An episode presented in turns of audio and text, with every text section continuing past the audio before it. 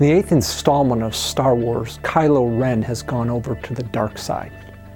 And he comes to his master Snoke, certain he has crushed the rebellion. Snoke shakes his head and says, You've done nothing. He said, Skywalker lives.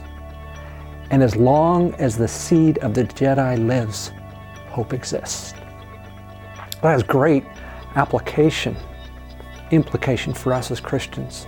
As long as Jesus lives, hope exists. And we're celebrating this Jesus, Emmanuel, God with us, this Advent season. Sunday, we looked at a passage 700, written 700 years before the time of Jesus, when Isaiah talked about Jesus and said he would bring forth justice in the nation. But what's interesting in Isaiah 42, 2 and 3 is Jesus wouldn't resort to, to yelling. He says he won't raise his voice. His vo- voice won't be heard in the streets. And Jesus won't resort to violence. It said a bruised reed he will not crush, a dimly extinguishing wick he, he will not extinguish. But he will faithfully bring forth justice in the nations.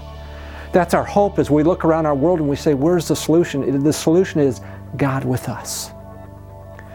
This Advent season, would you celebrate Jesus, the hope of God, with us?